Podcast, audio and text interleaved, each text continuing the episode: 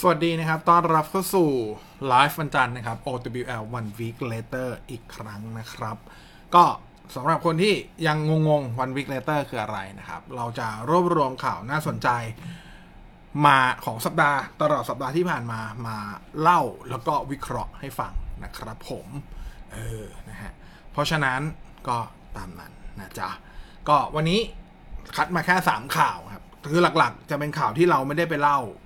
บนเพจนะครับ คือเราไม่ได้ไปโพสต์ข่าวนี้บนเพจ เพราะว่าจะเก็บมาเล่าวันนี้ มีประเด็นที่ต้องพูดถึง มีประเด็นที่ต้องวิเคราะห์กันนะครับ วันนี้มีแค่ 3 ข่าวแต่ข่าวยาวทั้ง 3 ข่าวเลย เดี๋ยวรอติดตามนะครับ ผม ยังไงใครเข้ามาแล้ว สวัสดีทุกท่านด้วยนะครับผม ก็อย่างที่บอกอันนี้มันคือไลฟ์ประจำสัปดาห์เหมือนกัน แต่ว่าวันจันทร์เราจะเป็นไลฟ์ในส่วนของตัวที่เป็น OWL นะครับใครไม่สะดวกฟังหรือจะมาดูย้อนหลังเนี่ยวันอังคารช่วงก่อนเที่ยง ผมจะ ตัดเฉพาะเสียงไปอัพขึ้นเป็นพอดแคสต์ให้ฟังบนช่องบอ่า Bosscast นะครับ เพราะฉะนั้นคุณสามารถติดตาม OWL ได้ทั้งไลฟ์สดทุกวันจันทร์2ทุ่มโดยประมาณนะครับ หรือจะมาดูย้อนหลังเป็นวิดีโอบน Facebook ก็ได้เพจใน Boss นะครับ หรือจะไปติดตามผ่านทาง Bosscast เพราะเราจะอัปเดตให้ทุกวันอังคารนะครับผมอะประมาณนี้นะครับผม สวัสดีทุกท่านที่เข้ามาด้วยนะจ๊ะ ทักทายได้นะครับ เล่าข่าวใดไป มีความคิดเห็นอย่างไร แลกเปลี่ยนกันได้ พิมพ์มาในช่องแชทได้เลยนะครับ ระหว่างนี้เริ่มข่าวแรกกันเลยครับ ถือว่าเป็นข่าวที่น่ายินดีที่สุดแล้วสำหรับแฟนๆ Apple ที่รอคอยกันมา 2 ปีเสร็จๆเนาะกับเรื่องราวของ ECG นั่นเองนะฮะ ก็ล่าสุดนะครับในคือสัปดาห์เนี้ย สัปดาห์ที่ผ่านมาเนี่ย จริง ๆ แล้ว ใครที่ลงทะเบียนเป็น developer ไว้สำหรับ Apple นะครับ ก็อยากจะได้เห็นในเรื่องของการ push อัปเดต Watch OS เวอร์ชันใหม่คือ 7.3 นะครับ ใน Watch OS 7.3 เนี่ย สิ่งที่มันเพิ่มเข้ามาอันนึงก็คือ การที่มีรายชื่อประเทศไทย คือในในในอ่า WatchOS 7.3 เนี่ย จริง ๆ แล้วมีการระบุในการเปิดให้บริการ ECG หรือว่า EKG เนี่ย ในหลายประเทศ ซึ่งหนึ่งในนั้นมีประเทศไทยรวมอยู่ด้วยนะครับย้ำอีกทีถามว่า ECG กับ EKG มันคืออย่างเดียวกัน แล้วแต่ว่าใครจะเรียกแบบไหนนะครับ มันคือเรื่องของตัววัดเขาเรียกอะไรนะวัดกระแสการเต้นของหัวใจนะครับ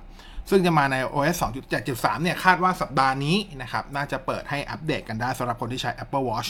รุ่นที่จะใช้ได้ก็คือ Apple Watch 4 5 และ 6 เท่านั้นนะครับ Apple Watch SE ที่เพิ่งออกมาไม่ได้นะ ต้อง 4 5 แล้ว 6 เท่านั้นนะครับผมเอ่ออย่างแรกก่อนจริง ๆ แล้วในอัปเดต 7.3 เนี่ยจะมี 2 อย่างที่ที่เกี่ยวข้องกันหรือว่าสืบเนื่องกันนะครับ อันหนึงก็คือจะเป็นเรื่องของอการวัดจังหวะการเต้นหัวใจที่ไม่สม่ำเสมอภาษาอังกฤษภาษาทางการแพทย์เรียกคำย่อๆว่า IRN นะครับ ซึ่งอันเนี้ยมันจะเป็นการวัดเรื่องของการจังหวะการเต้นของหัวใจหรือว่าจังหวะจังหวะการเต้นของหัวใจเราเนี่ยเต้นได้สม่ำเสมอไหมถูกจังหวะไหมนะครับ มีการกระโดดไหมมีเขาเรียกอะไรอะมีการเต้น เร็วผิดปกติไหมมีเต้นข้ามจังหวะไหมนะครับ ซึ่งในส่วน IRN เนี่ยหรือว่าการวัดจังหวะการเต้นของหัวใจเนี่ยนะครับ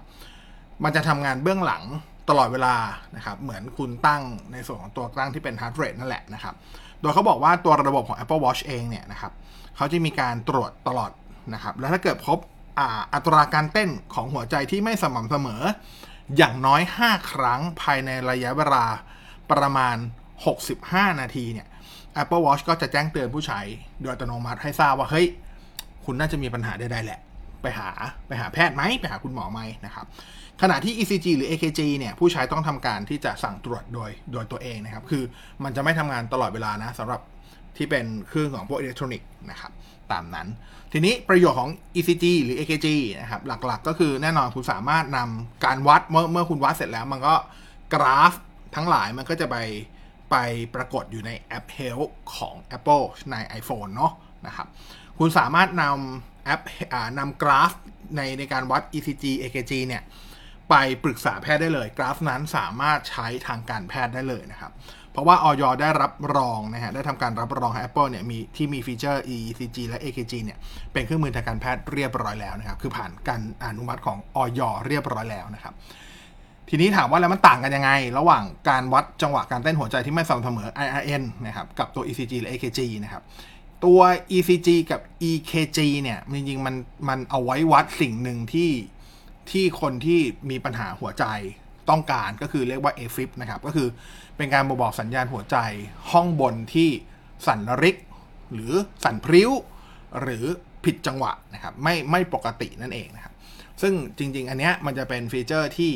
เหมาะสำหรับคนที่มีปัญหาหัวใจอยู่แล้วนะครับ โดยเฉพาะเรื่องของลิ้นหัวใจอะไรประมาณนี้ก็จะเหมาะกับ feature นี้มาก ๆ นะครับรวมแต่ว่าถ้าเกิดเป็นคนที่ออกกำลังกาย ถ้าเกิดคนเป็นคนที่วิ่งนะครับ อาจจะมา care เรื่องของตัว IRN มากกว่านะครับประมาณนี้นะฮะก็แน่นอนอันนี้ก็ถือว่าเป็นเครื่องมือทางการแพทย์เรียบร้อยสำหรับตัว Apple Watch นะครับ แต่ว่าแน่นอนตัว Apple Watch เองถึงแม้จะสามารถวัดในส่วนของตัวที่เป็น IRN คือการวัดจังหวะการเต้นหัวใจที่ไม่สม่ำเสมอได้ สามารถวัดในส่วนตัวที่เป็น ECG ได้นะครับ แต่ว่าแน่นอนตัว Apple Watch เองก็ยังไม่สามารถเเรียกว่าวัดหลาย ๆ อาการที่สามารถบ่งบอกปัญหาเกี่ยวกับหัวใจได้ครับ เช่นคนที่มีปัญหาเรื่องของไขมันอุดตันเส้นเลือดนะครับ อะไรอย่างเงี้ยเส้นเลือดอุดตันหัวใจเส้นเลือดหัวใจอุดตันอะไรเงี้ยมันไม่สามารถระบุได้นะครับ อันนั้นก็ต้องไปตรวจอีกที แต่ว่าโดยอย่างอย่างปกติอย่างในต่างประเทศเองต่อให้ผู้ใช้ มีกราฟของตัว ECG เข้าไปเวลาคุณหมอเนี่ยสุดท้ายพอไปถึงโรงพยาบาลคุณหมอก็จะส่งเข้าเครื่อง เพื่อตรวจวัดอย่างละเอียดอีกรอบ แต่ว่าถามว่ามันใช้อ้างอิงได้ไหมก็ใช้ได้ใช้เป็นเครื่องสังเกตละกัน ถ้ามองก็เป็นใช้เป็นเรื่องเครื่องสังเกตละกันนะครับอันนั้นคือเรื่องของตัว Apple Watch ก็ถือเป็นข่าวดีนะครับ แต่ก็ย้ำอีกทีว่ามันก็จะใช้ได้เฉพาะใน Apple Watch 4 5 และ 6 เท่านั้นนะครับ SE ไม่ได้นะ SE ไม่ได้นะครับ ก็เชื่อว่าไม่รู้สิ ผมมองว่าคนที่มีสำหรับอันนี้อธิบายก่อนนะ คืออย่างปกติรายการอื่นๆ หรือสายรัดข้อมืออื่นเนี่ยที่มีอัตราการวัดหัวใจเนี่ยจริงๆ อันนั้นคือวัดวัดฮาร์ดเรทจริงๆ คือวัดว่าใน 1 นาทีหัวใจเราเต้นประมาณกี่ครั้ง แต่มันไม่ได้วัดมันไม่ได้ระบุในส่วนของตัว IRN นะครับ คือ ECG เนี่ยผมเข้าใจว่าทุกคนเข้าใจแหละว่ามัน มันคนละส่วนกับ heart rate นะครับ แต่สิ่งที่ชอบมักจะมีคนสับสนกันก็คือในส่วนของตัวที่เป็น IRN IRN กับ heart rate ไม่เหมือนกันนะครับ heart rate เนี่ยมันแค่บอกว่าในในช่วงจังหวะ 1 นาที หรือว่าในจังหวะที่เรานับ circle ดีมันคือ 1 นาทีนั่นแหละ หัวใจเราเต้นกี่ครั้งนะครับมีนจังหวะเท่าไหร่แต่มันไม่ได้บอกตัวริทึมคือไม่ได้บอกจังหวะ ว่าจังหวะการเต้นหัวใจเรานั้นปกติหรือเปล่านะครับตัวเซนเซอร์ที่เป็น heart rate sensor ที่อยู่ในนาฬิกาหรือว่าสารข้อมือพวกนั้นบอกไม่ได้นะครับ แต่ว่าใน Apple Watch หลังจากอัปเดต watchOS 7.3 แล้วจะสามารถบอกได้นะครับ เช่นผมยกตัวอย่างก็คืออย่างหัวใจเราปกติเนี่ย อาจจะเต้นแบบคือปกติหัวใจคนเราต้องเต้นจังหวะสม่ำเสมอ เป็นริทึมที่สม่ำเสมอนะครับ เช่นแบบปึ๊กปึ๊กปึ๊กปึ๊กปึ๊กโอเคป่ะถ้ามันจะมีจังหวะเต้นเร็วบ้าง มันก็จะเป็นเร็วแบบที่สม่ำเสมอ เช่นปึ๊บปึ๊บปึ๊บปึ๊บปึ๊บแบบนี้นะครับ ซึ่งเวลาเราวัดด้วยฮาร์ดเรทบางทีเราวัดได้สมมติคุณวัดได้เจ็ดสิบครั้งต่อนาที มันก็จะเป็นจังหวะช้าหน่อย ถ้าแบบจังหวะที่เราเหนื่อยหอบเราจะวัดปุ๊บโหมันแจ้งขึ้นมาแบบ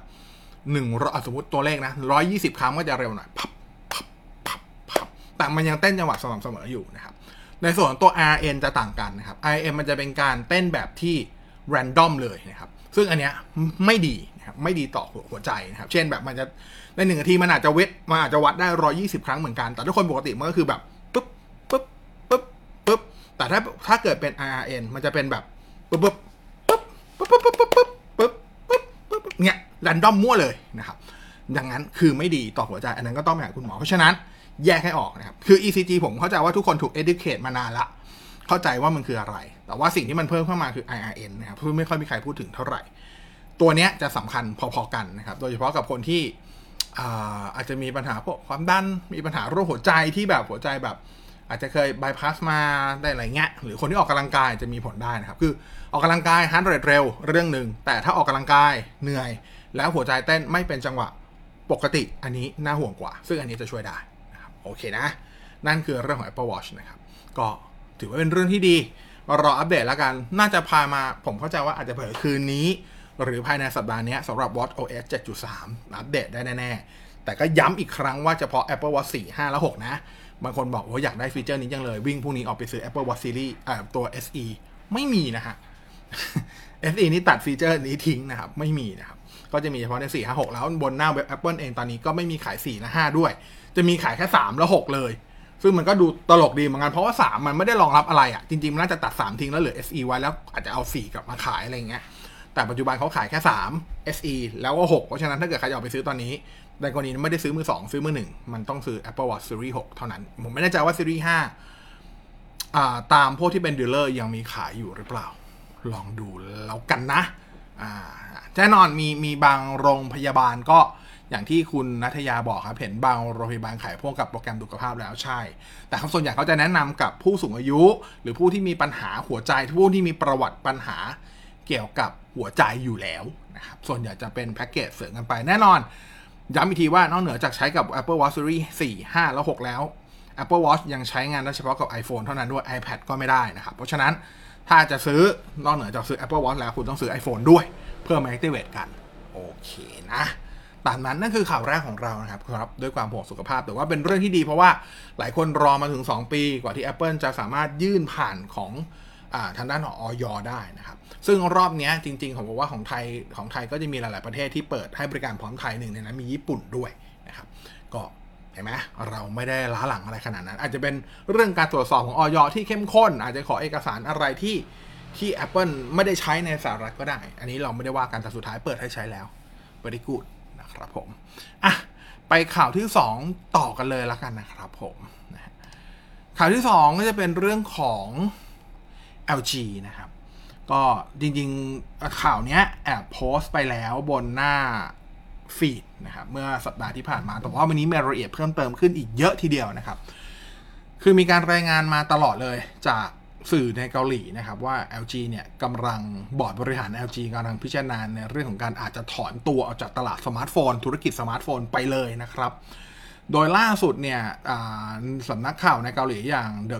The Korea Herald นะครับ ได้ระบุว่า CEO ของ LG เนี่ย ได้ส่งข้อความไปยังพนักงานนะครับแผนกธุรกิจสมาร์ทโฟนนะครับ ว่าการแข่งขันที่รุนแรงในตลาดสมาร์ทโฟนในปัจจุบันเนี่ยทำให้ LG ต้องพบเจอกับสถานการณ์ที่ยากลำบากครับ ทาง LG จึงกำลังพิจารณาหาทางเลือกที่เหมาะสม ซึ่งอาจเป็นไปได้ทั้งขายธุรกิจออกไป ปรับขนาดธุรกิจให้เล็กลง หรือยุติบทบาทไปเลย ก็คือเลิกทำและไม่ขายด้วยนะครับ แต่ไม่ว่าสุดท้ายจะเป็นทางเลือกใดก็ตามนะฮะขอให้พนักงาน LG ในแผนกสมาร์ทโฟนมั่นใจได้ว่าจะไม่มีการปลดพนักงานออกอย่างแน่นอนนะครับขณะเดียวกัน 2 สื่ออีก 2 สื่อของเกาหลีนะครับก็คือ The Korea Times แล้วก็ Business Korea เนี่ยได้รายงานตรงกันว่าบอร์ดบริหาร LG กำลังเจรจากับทางด้านของ Vingroup ซึ่งเป็นกลุ่มทุนของเวียดนามนะฮะเพื่อจะขายโรงงานผลิตสมาร์ทโฟนของตัวเองที่เวียดนามเนี่ย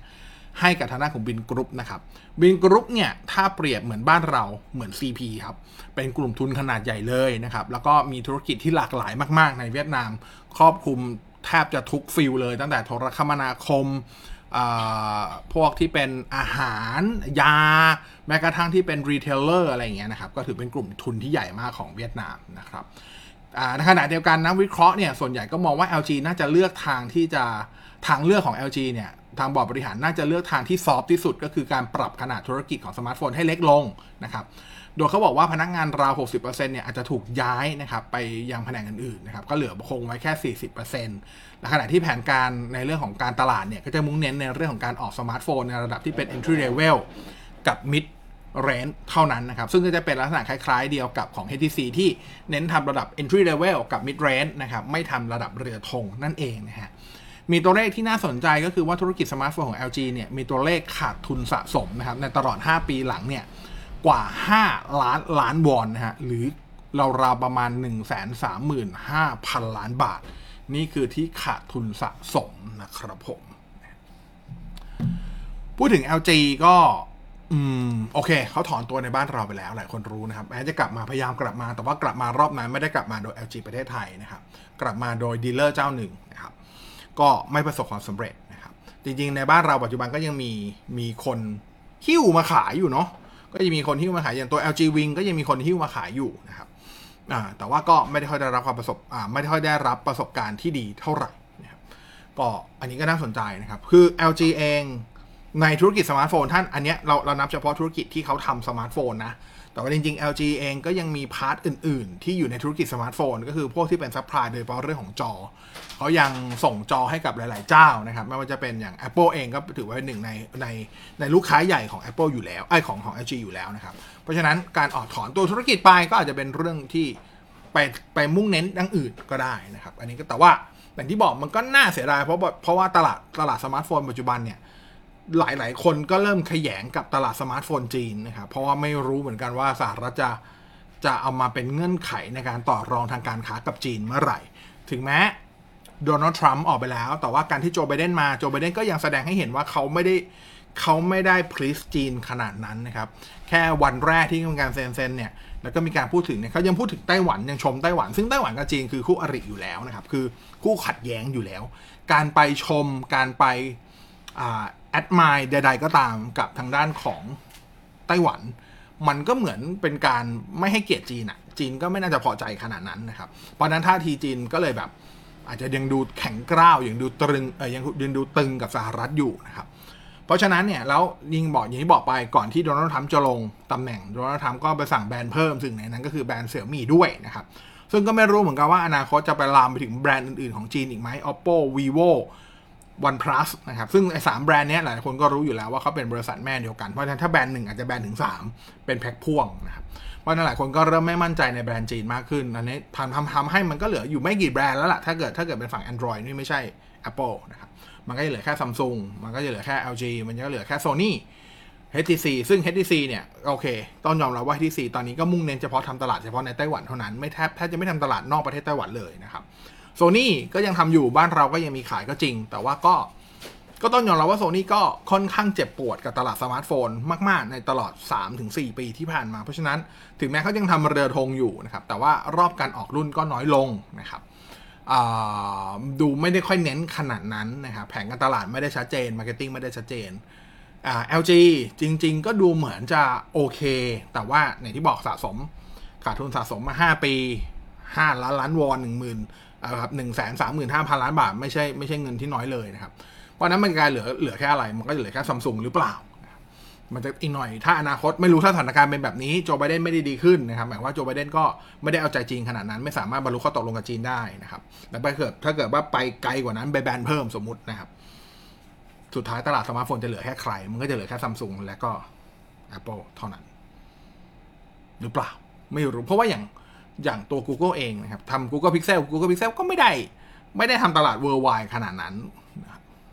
โมโตก็คาดหวังไม่ค่อยได้นะครับก็มันก็เหลือแค่นี้จริงๆอะจะเหลือแค่นี้จริง ๆ หรือเปล่านะครับเพราะอย่างพวก ASUS เองก็ถึงแม้จะมีเซนโฟนแต่เซนโฟนก็ไม่ได้ปังเซนอ่า ASUS เองก็จะไปเน้นพวกซีรีส์ ROG ซึ่งจะเป็น gaming segment ซึ่งมันก็ไม่ใช่ mass ขนาดนั้นเหมือนกัน ก็ต้องรอดูเอาใจช่วยอ่าถ้าเกิด LG ไปจริง ๆ เหลือใครที่ต้องให้กำลังใจกันโซนี่สาวกโซนี่ต้องมาแล้วชั่วโมงนี้ แต่ถ้า LG ไปก็ต้องรับว่าใจหายเหมือนกันนะ อดีต LG Series G กับ Series V ถือว่ายอดเยี่ยมมาก Series V เนี่ยจะมาเน้นเรื่องของพวกระบบเสียงเนาะพอ Series G ก็เมื่อก่อนจะเน้นกล้องนะครับ แต่ว่าโอเคจะจะมีตกม้าตายบ้างสมัย G2 G4 อะไรเงี้ย แต่ว่าแบบหลังๆก็ไม่ได้แย่นะ G6 ผมว่าก็โอเค V20 V50 ผมว่าโอเคนะ เพียงแต่ว่าโอเค มัน มันอาจจะ มันอาจจะมาโอเคในจังหวะที่เขาหมดตังค์ที่จะทุ่มตลาด marketing จริง ๆ จัง ๆ แล้วอะไรประมาณนี้ เท่านั้นเองนะครับ ก็ หวังว่าหวังว่า หวังว่าเขาจะแค่ดาวไซด์ไม่อยากให้หายไม่อยากให้ใครหายไปนะครับไม่อยากให้ใครหายไปประมาณนี้นะครับ โอเค เดี๋ยวเหลืออีกหนึ่งข่าว แต่ว่าตอนนี้ขอพักแป๊บหนึ่งเนาะแล้วเดี๋ยวกลับมาข่าวสุดท้ายใน OWL สัปดาห์นี้ครับ สัมผัสความเบาที่แท้จริง New Acer Swift 5 น้ำหนักไม่ถึง 1 กิโลกรัม ดีไซน์หรู ทันสมัย คล่องตัวทุกการใช้งาน หน้าจอทัชสกรีน IPS FHD 14 สนุกเพลิดเพลินได้ไม่มีสะดุดด้วยระบบประมวลผล Intel Core i7 Processor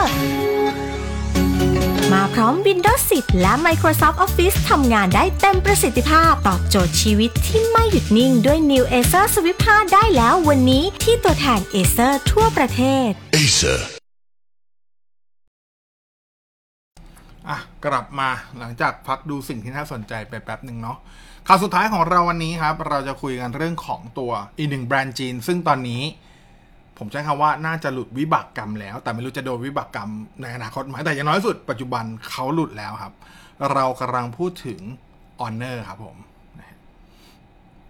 Honor เนี่ยต้องบอกว่าจริงๆ เขาแยกตัวออกจากหัวเว่ยนะครับ ตั้งแต่ช่วงปลายปี 2020 แล้วนะครับ ก็คือหัวเว่ยเนี่ยขาย Honor นะครับให้กับกลุ่มทุนจีนอื่นๆ ออกไปนะครับในช่วง พฤศจิกายนปีที่แล้วนะครับ แต่ว่าแน่นอนในเรื่องของกระบวนการเวลาแยกบริษัท หรือรวมบริษัทก็ตามเนี่ยมันโปรเซสคล้ายๆกันแหละเนาะก็คือมันต้องใช้เวลาครับ ล่าสุดเนี่ยหลังจากประกาศแยกตัวมาตั้งแต่อย่างที่บอกไปได้ถูกขายทิ้งมาตั้งแต่ตัวเดือนพฤศจิกายนปีที่แล้วนะครับล่าสุดเนี่ยออเนอร์ได้ประกาศเปิดตัวบริษัทใหม่ อย่างเป็นทางการเรียบร้อยนะครับ ชื่อบริษัทว่า Honor Device Co Limited นะครับ ซึ่งจะมีพนักงงานร่วมกว่า 8,000 คนนะฮะ มีศูนย์วิจัยมากถึง 5 แห่งครอบคลุมทั่วทั้งโลกนะครับ โดย CEO คุณปัจจุบันเนี่ย ถ้าอ่านชื่อผิดขออภัยด้วยนะ จอร์จชาวนะฮะ ระบุว่าตอนนี้ Honor ได้เป็นอิสระจากหัวเว่ย100%แล้วนะครับ แล้วก็เขาเรียกอะไรสามารถที่จะร่วมงานกับบริษัทใด ๆ ก็ได้นะครับ อันนี้คือในมุมเขานะ สามารถร่วมกับบริษัทใด ๆ ก็ได้นะ ก็ต้องรอดูว่าครับบริษัทใด ๆ ก็ได้บริษัทอะไรบ้างนะครับซึ่งเขาบอกว่าปัจจุบันก็มีการเซ็นกับ partner หลายเจ้าแล้วนะครับไม่ว่าจะเป็น AMD Intel MediaTek Micron Microsoft นะครับ Qualcomm นะครับ แล้วก็มีทางด้านของ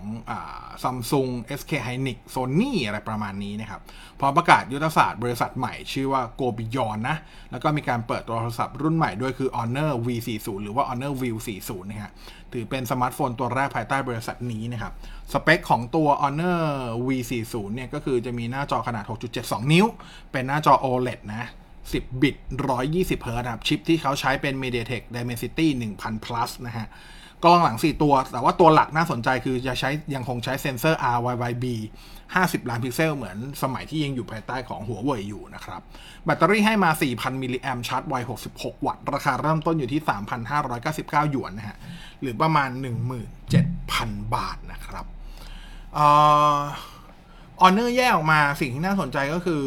อย่างแรกคือตัว OS ก่อน เมื่อก่อนเขา OS เขาก็พัฒนาร่วมกันกับทางด้านของหัวเว่ย ตอนนี้ก็ต้องแยก OS ออกมา แยกในส่วนตัวที่เป็น UI ออกมานะครับแต่ผมว่าช่วงแรกก็ยังอารมณ์ประมาณเดิมแหละนะครับ แต่การแยกครั้งนี้และการกลับไปเซ็นกับหลาย ๆ บริษัทที่เมื่อกี้รายงานไปว่าหลายๆห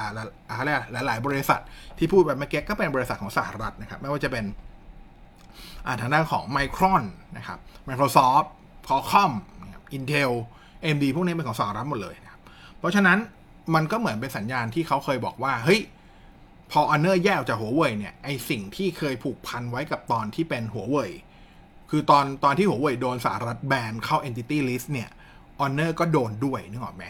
คำว่าโดนด้วยก็คือ Honor ก็ไม่สามารถใช้ GMS ได้เหมือนกันนะครับ ไม่สามารถไปซื้อเทคโนโลยีใด ๆ ก็ตามที่เป็นเทคโนโลยีของสหรัฐได้นะครับ พอแยกออกมาถึงแม้ในรายชื่อนี้จะยังไม่มีชื่อของ Google ก็ตามนะครับ เพราะว่า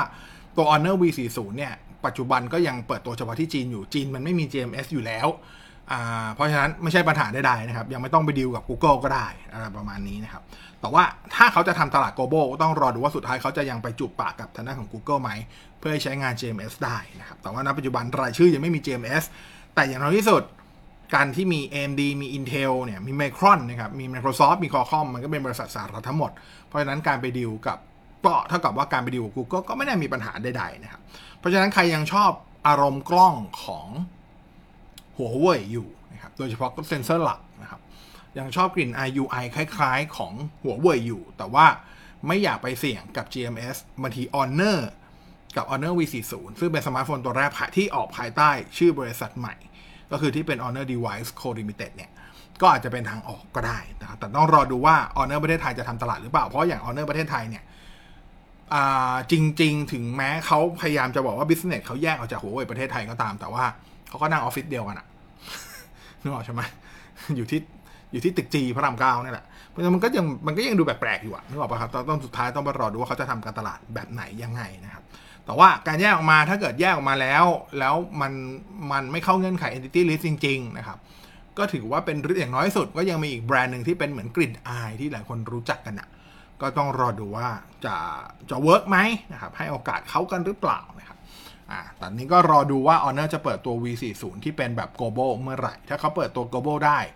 แล้วมี GMS อันนั้นก็ถือเป็นเรื่องที่ดีนะครับ เพราะว่าในฝั่งหัวเว่ยเอง โอเค ปัจจุบันถึงแม้หลาย ๆ รุ่นยังคงลง GMS ได้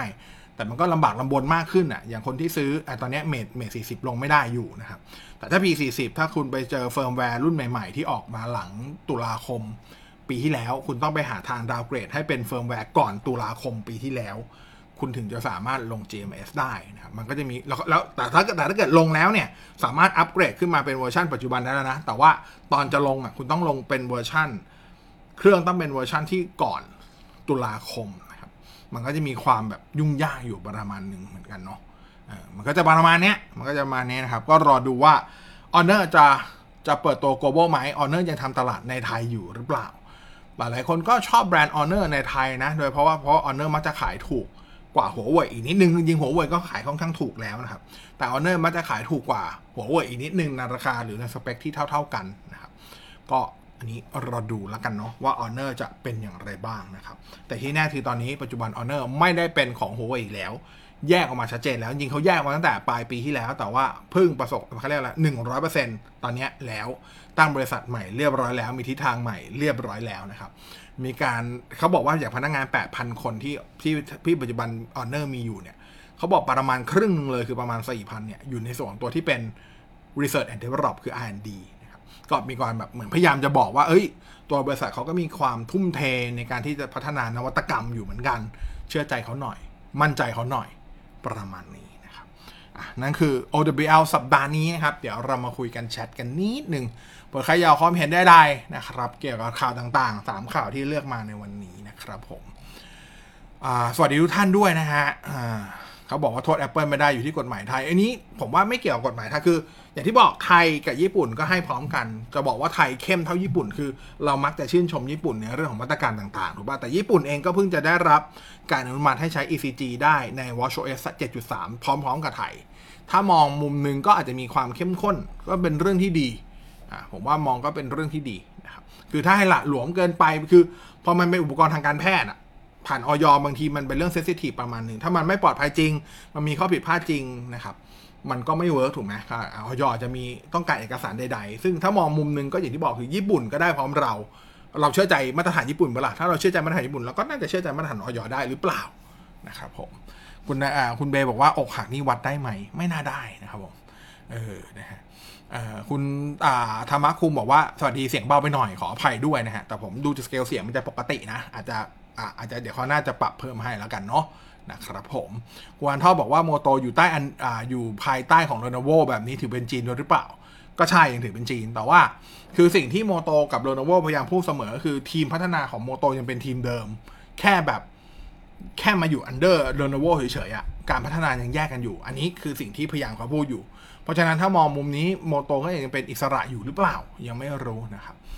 หรืออีกแบรนด์หนึ่งคือโนเกียกำลังจะกลับมาโหผมว่ายากจริงคือแนวทางที่ HMD Global ทำอะ